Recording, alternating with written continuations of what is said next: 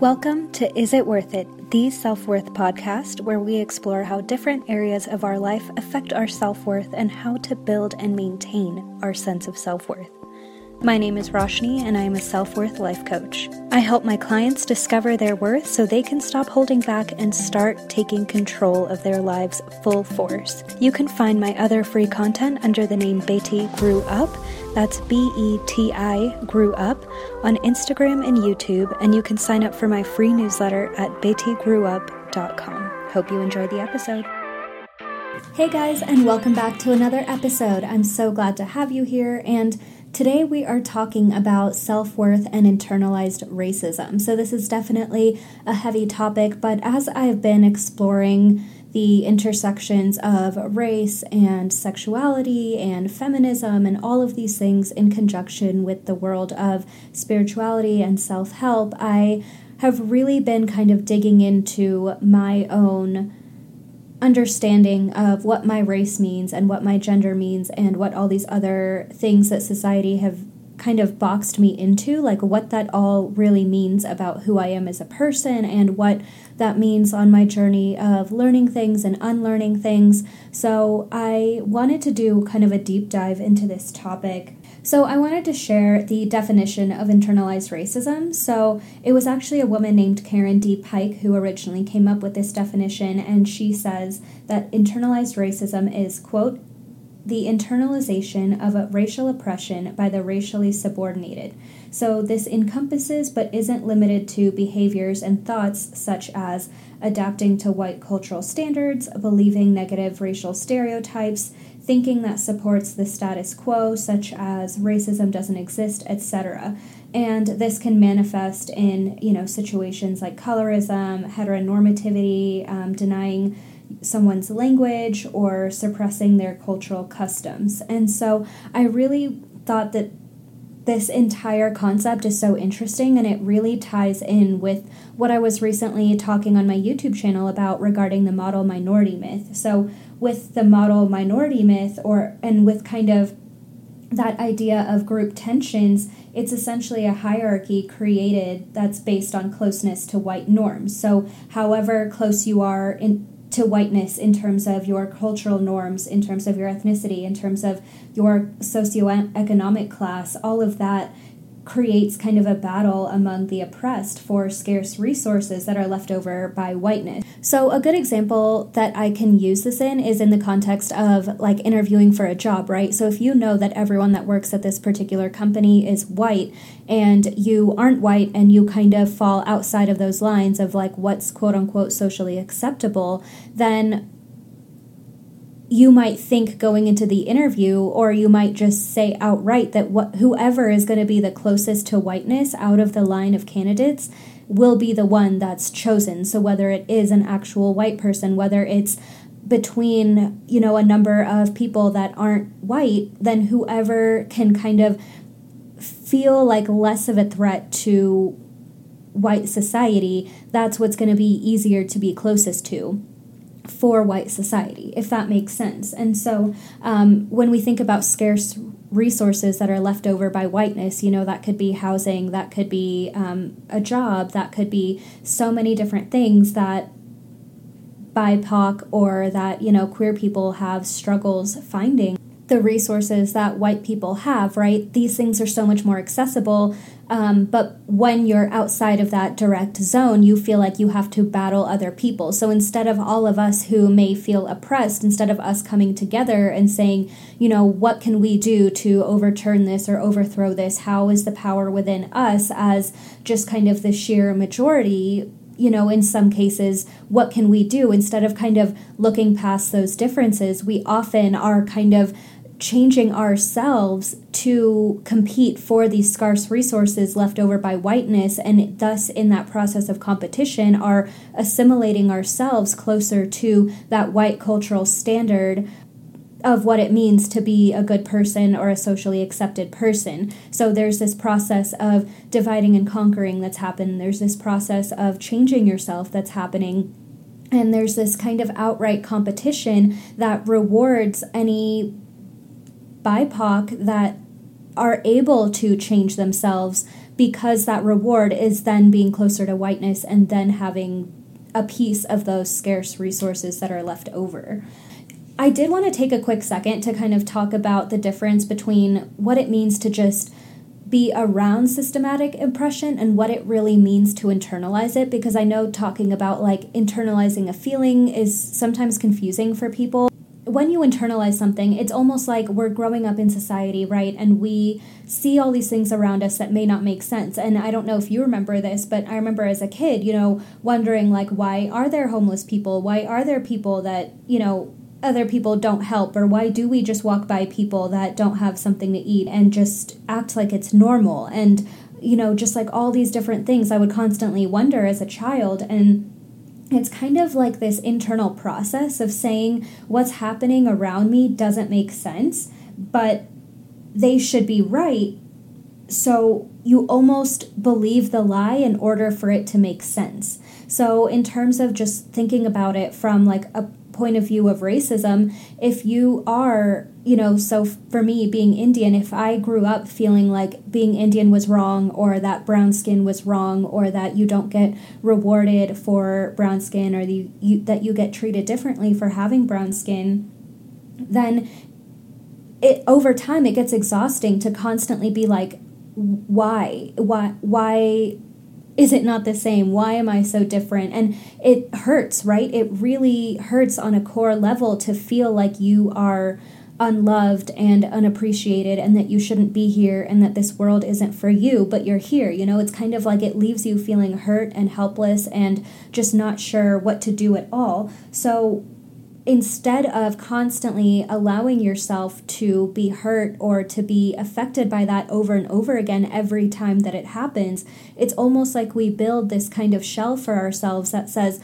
okay, they're not lying to me. I am just in like inferior i am inherently worse and it's becomes almost easier to believe that lie because at least everyone isn't out to attack you. It's almost like you believe it too, so it becomes slightly less painful, even though obviously, like, this is the greatest pain and there is so much to unpack here, and that's not a good way of going through your life. But that process of internalization, when you think about it that way, it almost makes sense because it's our body or our mind's way of trying to make what's happening around you seem normal because it seems like you can't change it right? And that loss of control kind of is like, okay, how can I gain back control? Oh, well, they must be right and I must be wrong. And I can now operate under this kind of mode of this lie as the truth.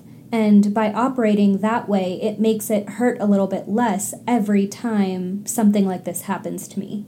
And another interesting point is that internalized racism is actually a completely different feeling than low self esteem or just not believing in yourself um, or even having low self worth, right? Like these things are intertwined, but it's not the same as low self esteem or as self hatred because they're could be, you know, people of color or BIPOC that have high self esteem that still have internalized racism. There could be people that believe in themselves, but because of the systematic oppression, they still face internalized racism. And on the other hand, you know, there could be people that have low self worth and that don't believe in themselves, but they might not be BIPOC. And so, with that white privilege, they don't experience internalized racism. So, there is a direct tie between systematic oppression and the feeling of internalized racism. And it's not just, you know, not believing in yourself or not having high enough self-esteem or thinking that you're beautiful etc like it, it does go a lot deeper than that. So i did just want to clarify that before um, i get into this podcast any further. But kind of tying back to what I mentioned a second ago about the model minority myth and how we kind of create these group tensions in order to battle it out for what we're left with in terms of resources, I really believe that you know, because of our inherent need for love and validation, we allow society to tell us how to achieve it. So, in every single podcast episode, probably at this point, I've talked about how, you know, humans have this inherent need to be loved, to be accepted, and to be seen as they are. And because it's it's not even something you're taught. You're not taught that you need to be loved. It's just something that is part of being human. And so, because we need that so inherently, if you're in the process, if, if you're someone that is on, you know, the quote unquote outskirts of society, or you're kind of outside of this like white, normal, cishet kind of box of like what our society deems is acceptable, then you are even in greater search of that sense of acceptance and love and validation. And the thing is, there is kind of a difference here because you might be from a family that loves and cherishes your heritage and that made you so proud of it. And you, you can have a great relationship with that family, but there is still also that other need of the rest of society, right? Like, even if you have a wonderful home life and you feel so loved and so supported by your family, that still might not completely satiate your need to be loved and accepted. Yes, having loving, amazing parents is going to make a huge difference in how you see yourself and how you identify and that can really help you create that store like that strong core belief in yourself um, and that core sense of self worth. But when everyone else in society is looking at you differently, or you feel like you don't fit anywhere else except for with your parents or your family, obviously there's still going to be that tension there and that need to also be at least accepted by greater society, even if you're not wanting to make, you know, every person your best friend or whatever. And so, because of that, we kind of allow society to tell us like how we can actually achieve that love and that validation. The problem here, though, is that because of classism, because of racism, because of heteronormativity, because of transphobia and all of these things, all these influences teach us that to be an acceptable, a socially acceptable person, that is a rich white cisgender person. And when you compare yourself to that, you know, just using myself as an example, I wasn't born wealthy. I wasn't born white. I wasn't born male. Um, and and so for me as you know an immigrant a bi woman of color and all of these things there's so much of that that i'm separated from and so when you look at like okay this is what society deems is socially acceptable this is where i am and you see how big of a gap there is it's almost like that process and that internalization of that process is teaching you and convincing you that you have to change to be acceptable. Because this is what is inherently socially acceptable and this is what you are. And because you're not what society loves then you need to completely change who you are, change your customs, and change where you came from, and change what language you speak, and change your habits and change your mindset because the closer that you can get to whiteness, the more that you will be deemed acceptable. However, as soon as you are acceptable, then you're the different one, and we're not going to allow you to bring your entire community along with you. It's just that you'll now be one person that has access to some of these scarce resources that are left over, but it's not going to pave way necessarily for everyone else in your community to follow suit. And so we really get sucked into this whirlwind of feeling like in order to be worthy and to be validated and to be loved that we have to change who we inherently are and we have to prove our worth through productivity and through achievement to then become acceptable because if we're not born rich or white, then maybe we can work our way up the corporate ladder. Maybe we can achieve some sort of financial success. Maybe there's some sort of socioeconomic success that we can achieve. And those little things become kind of goalposts, but those goalposts, they're not for what we want to do. They're not just for our career aspirations or for ourselves. They're for this greater pursuit of worthiness that we feel like we need to check off these boxes until we can finally allow ourselves to be worthy.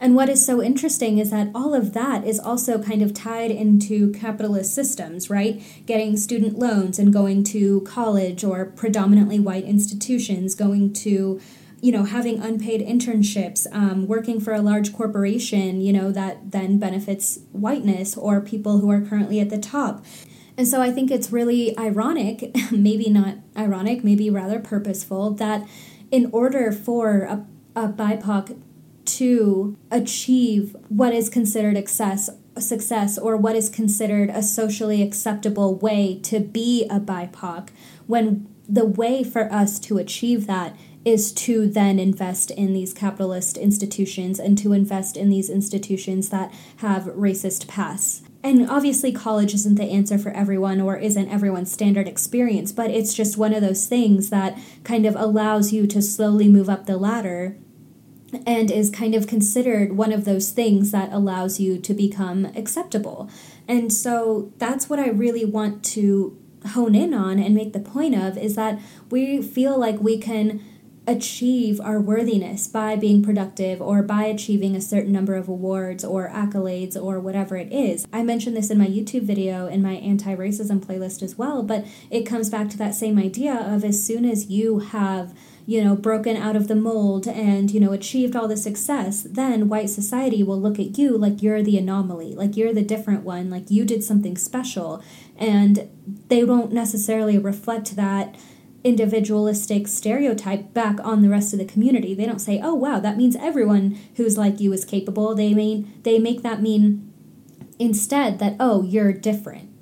from your community. Oh, you're special. Wow, look at you. You must be separated from this community because those stereotypes that we originally said about the laziness and all of this other stuff is still true about everyone. You just somehow kind of weaseled your way out of that one. So that's what I also find particularly hurtful and why it's such a tragedy to continue to tie that to your self worth. It's not about proving it to them. It's about proving it to yourself. And you don't need to prove it to yourself. You need to decide it. You need to claim your worth. You need to own your worth. You don't need to ask for your worth. You don't need to ask other people to recognize it. You need to know it, and you will find the people that will align with your understanding of your worth. And that's just how it works. So, another point that I wanted to make right here is that internalized racism is actually so entwined in mental health. So, um, there was actually a study by Mouzon and McLean, and they showed a correlation between internalized racism, psychological distress, and depression. And then Kiri Davis also did a study in 2006. You may have heard of it before. Um, and it was a study of children um, essentially being able to choose between white dolls and black dolls. And the children associated black dolls with bad and they associated white dolls with good. And these children were of um, multiple races. So it wasn't just white children saying that, it was also black children saying that. And so that was so poignant because as young as, you know, before even hitting kindergarten was when a lot of these thoughts are built. And so when you think about someone that's developing, that's that young, that's barely understanding the world, and they already feel that their skin color is bad, then that is becomes such a core wound that obviously it makes sense you're going to spend the rest of your life trying to make come to terms with that or understand that or prove yourself that you that that doesn't apply to you. Because it's formed at such a young age that we can't even stop it in its tracks. We can't even unlearn it in the time being and say oh wait wait wait let me stop myself. That's actually a bad way to think. No it becomes a foundational thought of who you are. And that's why it can affect your mental health so much. It's not like this is, you know, affecting you when you're 25 and you can conceptually handle it. This is coming at you from such a young and foundational age that it informs the entire way that you see and perceive the world. And just using myself as an example, I was born in Kenya, so I immigrated to the US um, around the age of five, and I actually used to speak four languages. So as a child, I was fluent in English, in Swahili, in Hindi, and in Gujarati. So I spoke two Indian languages. I spoke Swahili because I lived in Africa, and I was also fluent in English by that point. And I was in preschool at the time also learning French, and I remember just loving languages. I learned Hindi especially from like Hindi movies and just soap operas, just watching them when I was literally like two to four years old. Like they were just always on. And so reading that and having the subtitles and having my knowledge of Gujarati allowed me to become fluent in a whole other language and it was something that just came so naturally to me and because I was so young I was able to learn it so much more quickly and when I moved to the US it was just like everyone would just honestly look at me like an absolute alien. Like parents would come and visit their children in school and they would like come and find me and be like, "So, like where are you from?" and like how many languages do you speak and like what like just asking me all these random questions as like a 5-year-old, a 6-year-old, all the way, you know, growing up and especially all throughout elementary school. I just always felt like I was tokenized and different and people would kind of just like study me or look at me weird and people would ask to touch my hair too which like obviously that's insane but um yeah just just crazy things where i constantly felt so ostracized and so alienated and i didn't even know how to process it and it was even more damaging to me because growing up in Kenya with my giant Indian family, I was obviously only around black and brown faces, right? A lot of my parents' friends and a lot of our family friends were African, and um, the preschool that I went to was obviously it was an international school, and so um, you know the teachers were mainly African, but our principal was Chinese, and there were students, um, you know, preschoolers from literally all over the world. I think my best friend was like French, and I had another friend that was Punjabi. And so, you know, I really came from this world of seeing like so much culture and just being surrounded by beautiful black and brown faces. And it was, I loved it. Like, I loved growing up there. I loved just, I just have the happiest memories of being there. And when I came to the US, you know, it was like overnight, everyone around me was white. Everyone only spoke one language, whereas before I was used to people speaking multiple languages. And it was just so cold. Like there was something about coming to America, and it really took me years to deal with how isolating and cold it was. And even now, when I travel and visit other countries and when I traveled growing up, I would just notice that when you immediately just stepped off in other countries. Some countries are just so warm, and I don't mean that in terms of temperature. I mean that in terms of how people look at one another, how they talk to each other, how people talk to and deal with strangers. And here, people are considered friendly if they smile at you while you're walking across the street, but like that's considered like peak friendliness. You know what I mean? There was a huge amount of just culture shock. And I didn't know how to process it. And when I was honestly sitting down and making some notes for this podcast, I came to the realization that I felt like I had this trauma fog for so long growing up. And it wasn't until literally last week that I realized that that trauma fog really started and kind of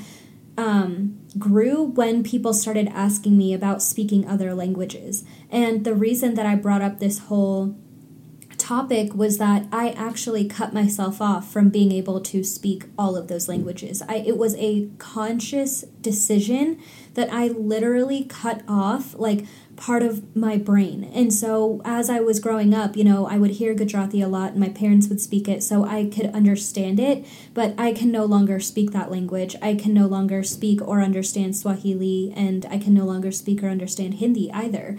And that to me, I mean, it still honestly breaks my heart and I I want to change that, but there's just so much like trauma that's still there um, that I I don't really I haven't fully processed.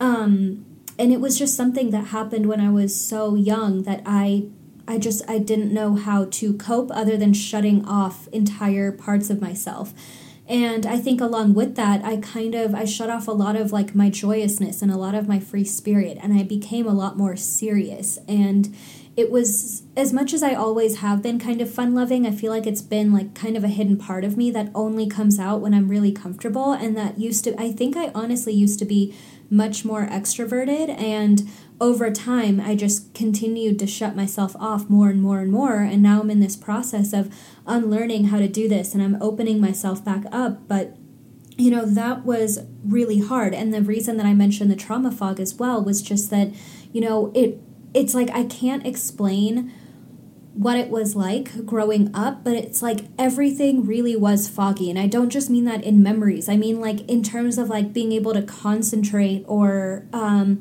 just like understand what was going on around me, even social cues and weird things like that. Like, I, I always had friends and I was a sociable person and I was emotionally intelligent for the most part, but I just like I didn't understand a lot of social cues. There were a lot of like little things that I didn't get. Even like sitting down and watching a movie, I couldn't do it because by the time I got to the end of it, I'd already forgotten like what happened at the start. But at the same time, I generally had a really good memory. Like I don't know, I can't really explain it. It was weird, but it it really continued into my 20s and it was only you know around the time that i was 22 23 and i really began this part of the healing process that i was able to kind of like clear up my mental fog. Like again I, I don't have proper terms for this and i don't know if anyone can even relate to this but it was like this clarity that came over me and it was like i could actually like see the world again and I knew that parts of me were really kind of coming back alive and opening back up.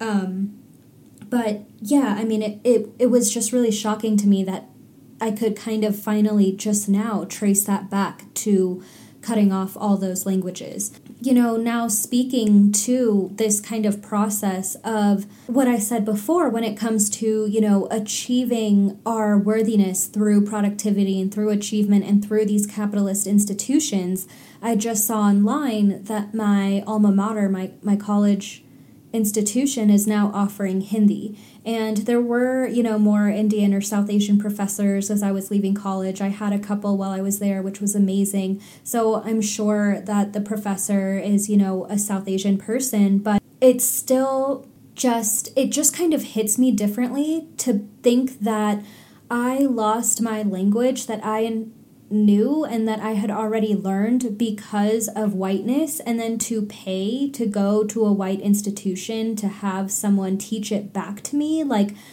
I don't know. I just, I can't fully process that. But that, I feel like just that thought process can give you like a snippet of an idea of what it feels like to deal with internalized racism and to navigate these larger structures while trying to learn yourself without then appropriating the knowledge of your own history and trying to avoid learning the whitewashed version of your history. It's like there's so much there and there's so much to battle, and it's kind of like this never ending process.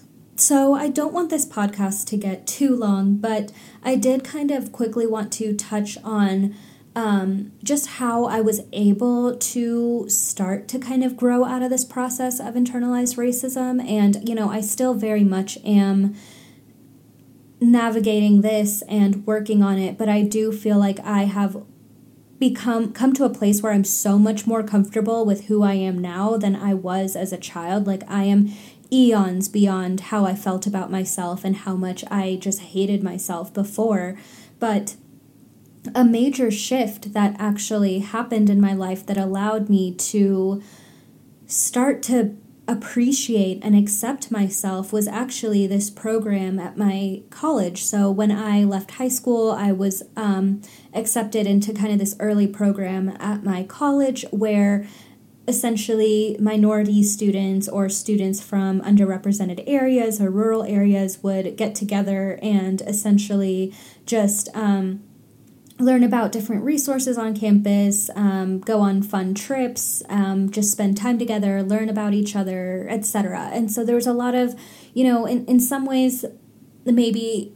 I mean, there were definitely problematic things about it, but at the same time, it it was an amazing experience. And the reason that it was amazing was that I had never been around that many people that were different and the same as me. And by that, I mean, you know, there were people from all over the world, there were international students, there were people from all different cultures and ethnicities, there were people that were mixed, there were some people that were white but from, you know, rural areas. And, but what we all had in common was that, you know, we kind of were quote unquote on the outskirts of society. We were outside of that norm of like a rich white cishet person.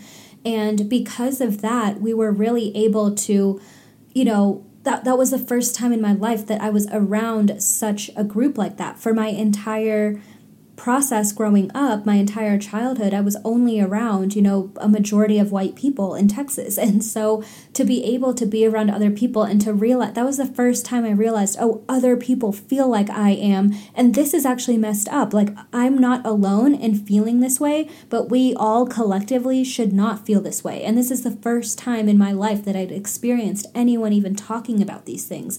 And so that was honestly beautiful. And i realized how many stereotypes I had held against my own people, against other people. And, you know, another example of this is kind of the idea of like a fob. So if you're an Asian, you I know that you've heard this term before and it kind of means fresh off the boat. And that in itself just kind of shows that, you know, a group of people that might be from your exact same culture because they're less assimilated to whiteness, we now separate ourselves from them. And that's a clear example of internalized racism. So I realized like I had those biases within myself. I w- learned to create stereotypes about other races even though i had friends of you know different races and i never actively treated anyone differently or like spewed out hate i had learned all these atrocious negative stereotypes about other people. And that kind of goes back to that definition of internalized racism, where it says that you also modify your thinking to support the status quo. So, modifying your thinking from saying that stereotypes are crazy and make no sense and are complete lies to then believing stereotypes because it draws you closer to that example of whiteness and normalcy that was really, again, the first time that I felt so supported and understood in this journey. And my mind was honestly completely blown. And then, you know, two weeks later, the program was over and there was like a flood of white students to campus. And that feeling, and that was something that we all talked about like, campus feels so different, everything is changed. Like, I feel like I'm not understood anymore. I don't feel like we have that same bond within us as, you know, minority students or whatever you wanted to call us as we did before because it was almost like this sea of people. Like we had to then find ourselves through that sea of like loudness and that confusion of what normalcy is. Like we had that backdrop again to compare ourselves against. And that shock hit me heavily and it was almost like re-experiencing that culture shock re-experiencing that idea of being in a place where you're so supported and understood and not looked at as different being bad, but instead of being celebrated in your differentness, and then feeling that shock of being around so many white bodies and so many people that are so similar, and feeling again so ostracized from that. So, um, you know, my my journey has really kind of evolved and grown from there but as much as you know that first and experience could have been maybe different or could have been less problematic in some ways, it still was revolutionary in my life personally. So I wanted to end this portion of the podcast um, from a piece from Robin DiAngelo's book, What Does It Mean to Be White? But um, after that, I am going to talk about some ways that you can start to deal with your internalized racism and um, some action that you can take from this. So, what I wanted to say um, about Robin DiAngelo's book was that she actually talks about how racism creates a feedback loop, right? So she says that there's a systematic mistreatment of a group to create misinformation that then turns into societal acceptance of that misinformation that then turns into internalized oppression and internalized dominance, meaning we start to hold ourselves back because society has accepted a stereotype, for example, that we've then internalized. That then turns into racism perpetuated and enforced by institutions, which then turns into justification for further mistreatment. So, that feedback loop is really important because the third step of that is internalizing that oppression and internalizing dominance. And in no way am I saying that we are responsible for the racism that we face or or for any of the hatred that we face. That by no means is what I am saying at all. I just really want to make the point that we are not writing that permission slip anymore within ourselves. We are not going to allow those ideas to creep into ourselves, and we have to be active and intentional about changing those ideas that we've already learned and about doing what we can to put our filters up to not let those ideas get back into our heads. Do you know what I mean? So, really, this is to all my BIPOC, but I just want to say, like, we end this cycle here. Like, I don't want us to carry these messages onto our children or onto, you know, future generations or onto anyone that we are leading. You know, it's really, and it's not all up to us, but we can do the the work of what we have internalized ourselves, right? And so my advice for dealing with all of this is really just active self love. And I have really been trying to live this out in my last few months. Um, just actively loving myself in general, but then realizing that how much this ties into internalized racism and how much we kind of allow ourselves to become complicit in these ideas about ourselves and about who we are that is the part that we need to actively and intentionally change. I have a few journaling prompts that I am going to leave in the show notes and that I'm going to read out here um, if you want to jot them down or copy and paste them. But um, I'm just going to read out the prompts. The first one is What stories do I tell myself about my worth? The second question is What stories do I tell myself about myself that diminish my worth? The third question is how have I conformed or tried to conform to whiteness? I tweaked this question a little bit um, for parts B, C, D, and E, um, so I'll read those now. How have I conformed or tried to conform to capitalism? How have I conformed or tried to conform to heteronormativity? How have I conformed or tried to conform to the patriarchy? How have I conformed or tried to conform to the gender binary? And ending this series of prompts, the fourth and final prompt is to list affirmations about your inherent worth below. So, depending on you, whether you want to list affirmations about, you know, your physical appearance, like my brown eyes are beautiful, my brown skin is beautiful, my black hair is beautiful, my natural curls are beautiful, whether it's starting with things like that that you feel like you have deeply been affected by, or whether it's, you know, just stating things like, I am worthy, I am loved, I am supported. You know, you can go as deep or as quote unquote surface level as you want, but really nothing about this is surface level. This is all deep and important work. You can answer, you know, one of these prompts a day. You don't have to, or, you know, if you really want to carve out some time and answer these all in one go and refer back to them, you know, feel free to do that. But a lot of this work, and for me, it really was just realizing what I've changed about myself to conform to this and why I changed and why I made those decisions. Even understanding that much then puts me back in the position of power and control to say, okay, well, is that habit or that belief or that thought, is that now serving me? Or now that I know that I created this or became this way or developed this behavior because of these societal standards, then is that now something that I'm capable of letting go or I am capable of actively and intentionally changing? Or morphing into a different habit. You know what I mean? So sometimes just understanding how these things started can give you a lot of clarity in what you want to work towards, what you want to achieve, what you want to unlearn as well.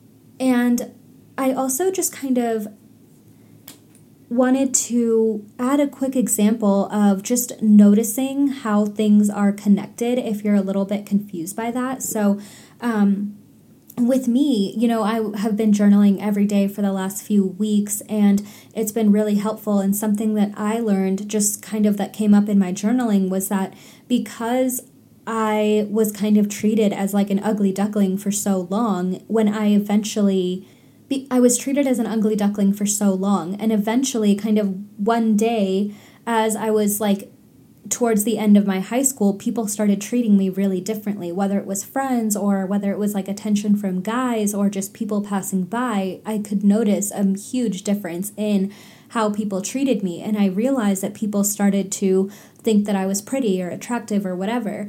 And because of that, I realized that I really developed like a close tie with my femininity and with my appearance because that brought me validation and acceptance.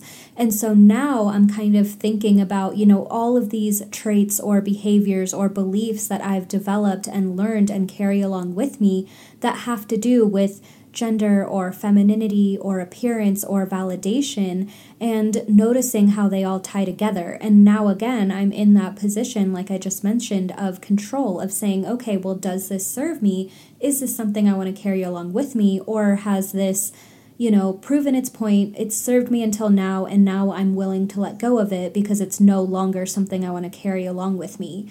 And so that's kind of what I mean, just answering some of these questions and picking apart how you came to be, how certain thoughts um, form for you, how certain beliefs form for you, and maybe where they all started in terms of your connection to trying to reach that level of what's considered normal or acceptable in society. And I really just wanted to end on this note of reminding you that you are enough. You are enough. You are worthy. You don't have to prove your worth to anyone. Your worth isn't earned by anyone. No one, no one determines your worth. No system determines your worth. No institution determines your worth. No singular person, no family member, no one else determines your worth other than you. It is a decision that you make. Make that decision that you are worthy, that you are going to carry yourself like someone who is worthy, like someone who believes in themselves, like someone who has a right to be here because you do. You have a right to be here. It's a miracle. It's a freaking miracle that you're here. Celebrate that. If you did enjoy this podcast, please consider leaving it a review on Apple Podcasts or sharing it with someone else who you may feel will enjoy and benefit from the podcast. My links to find me, to sign up for coaching, to my YouTube channel, and to my other free resources are all in the show notes. You can visit www.bettygrewup.com to find out more about me and to sign up for life coaching. And you can visit linktr.ee slash bettygrew to find all my content and free resources. Thank you all so much. I love you. Happy healing.